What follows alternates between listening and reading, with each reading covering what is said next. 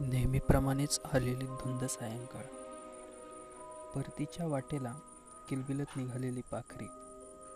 दिवसभर तापून आलेला आणि थोडी विश्रांती घेऊ पाहणारा सूर्य. ढगांच्या आड आपले तोंड लपवू लागला. दिवसभरात बऱ्याच गोष्टी घडून गेल्या होत्या. सगळं सांगणं म्हणजे एखादा ग्रंथ प्रपंच करणे एवढे विस्तृत होते. पूर्वेकडील दिशेला पहाटे तोंड वर करून काढून आलेला भास्कर पश्चिमेकडे जाईपर्यंत होणाऱ्या प्रत्येक गोष्टीला एकटा साक्ष देत उभा असतो. त्याने कित्येक सुखांचे क्षण आपल्या किरणांनी उजळलेले असतात. तर कित्येक वेळा तो लालबंद होऊन तळपत उभा असतो. माणसाच्या आयुष्याचं सुद्धा असंच असतं. तो स्वतः ज्याच्या कित्येक घटनांचा साक्षीदार असतो. जे काही घडलं बिघडलं ते त्याला माहीत असतं. कधी तोही आपले स्मित हास्य खळाळून वाहणाऱ्या झळ्यासारखे सुखाने वाटत असतो. तर कधी निखाऱ्यावर पडणाऱ्या थेंबासारखा क्षणाक्षणाला झळत असतो. कित्येक भावना त्याच्या मनात कल्लोळ करून त्याला वृद्धिंगत करत असतात. त्याच्यासोबतही आज असेच काहीतरी झालं होतं.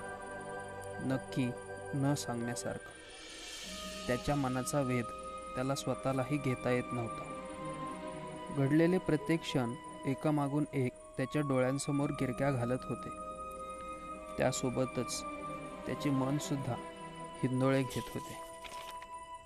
प्रत्येक वेळी तो घडलेल्या गोष्टींचा एकमेकांशी संवाद लावत होता. त्याचे नक्की काय चुकले याचा शोध घेत होता. आजूबाजूचा प्रकाश नाहीसा होऊन अंधार त्याच्या भोवती बांधत होता. पण याचा त्याला सुगावाही लागत नव्हता. तो बसलेल्या ठिकाणी गवत खूप वाढलेले होते. अचानक त्या गवतातून सळसळ असा आवाज येऊ लागला. त्याला मात्र तो ऐकण्या एवढेही भान नव्हते.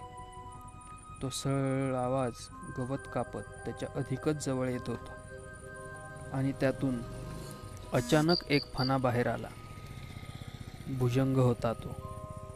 त्याच्यासमोर येऊन त्या भुजंगाने भक्ष्य मिळावे अशा आवेशात आपला रुबाब दाखवावा म्हणून जमिनीवरून फुटभर वर येत आपल्या हाताने मोठ्या फण्यामागील दहाचा आकडा त्याला दाखवला. तो मात्र अजूनही तंद्रीत होता. आयुष्यातील काळरूपी सर्पाने त्याला आधीच दंश केला होता. त्याच्यापुढे त्याला भुजंग काय आणि त्याचे विष काय काहीच वेगळे व नवीन नव्हते. तो भुजंग मात्र आता न राहून त्याला दंश करण्यासाठी थोडा मागे गेला. त्याने दोन पुतकार आपल्या जिभेतून काढले आणि तो पुढे झेपावला.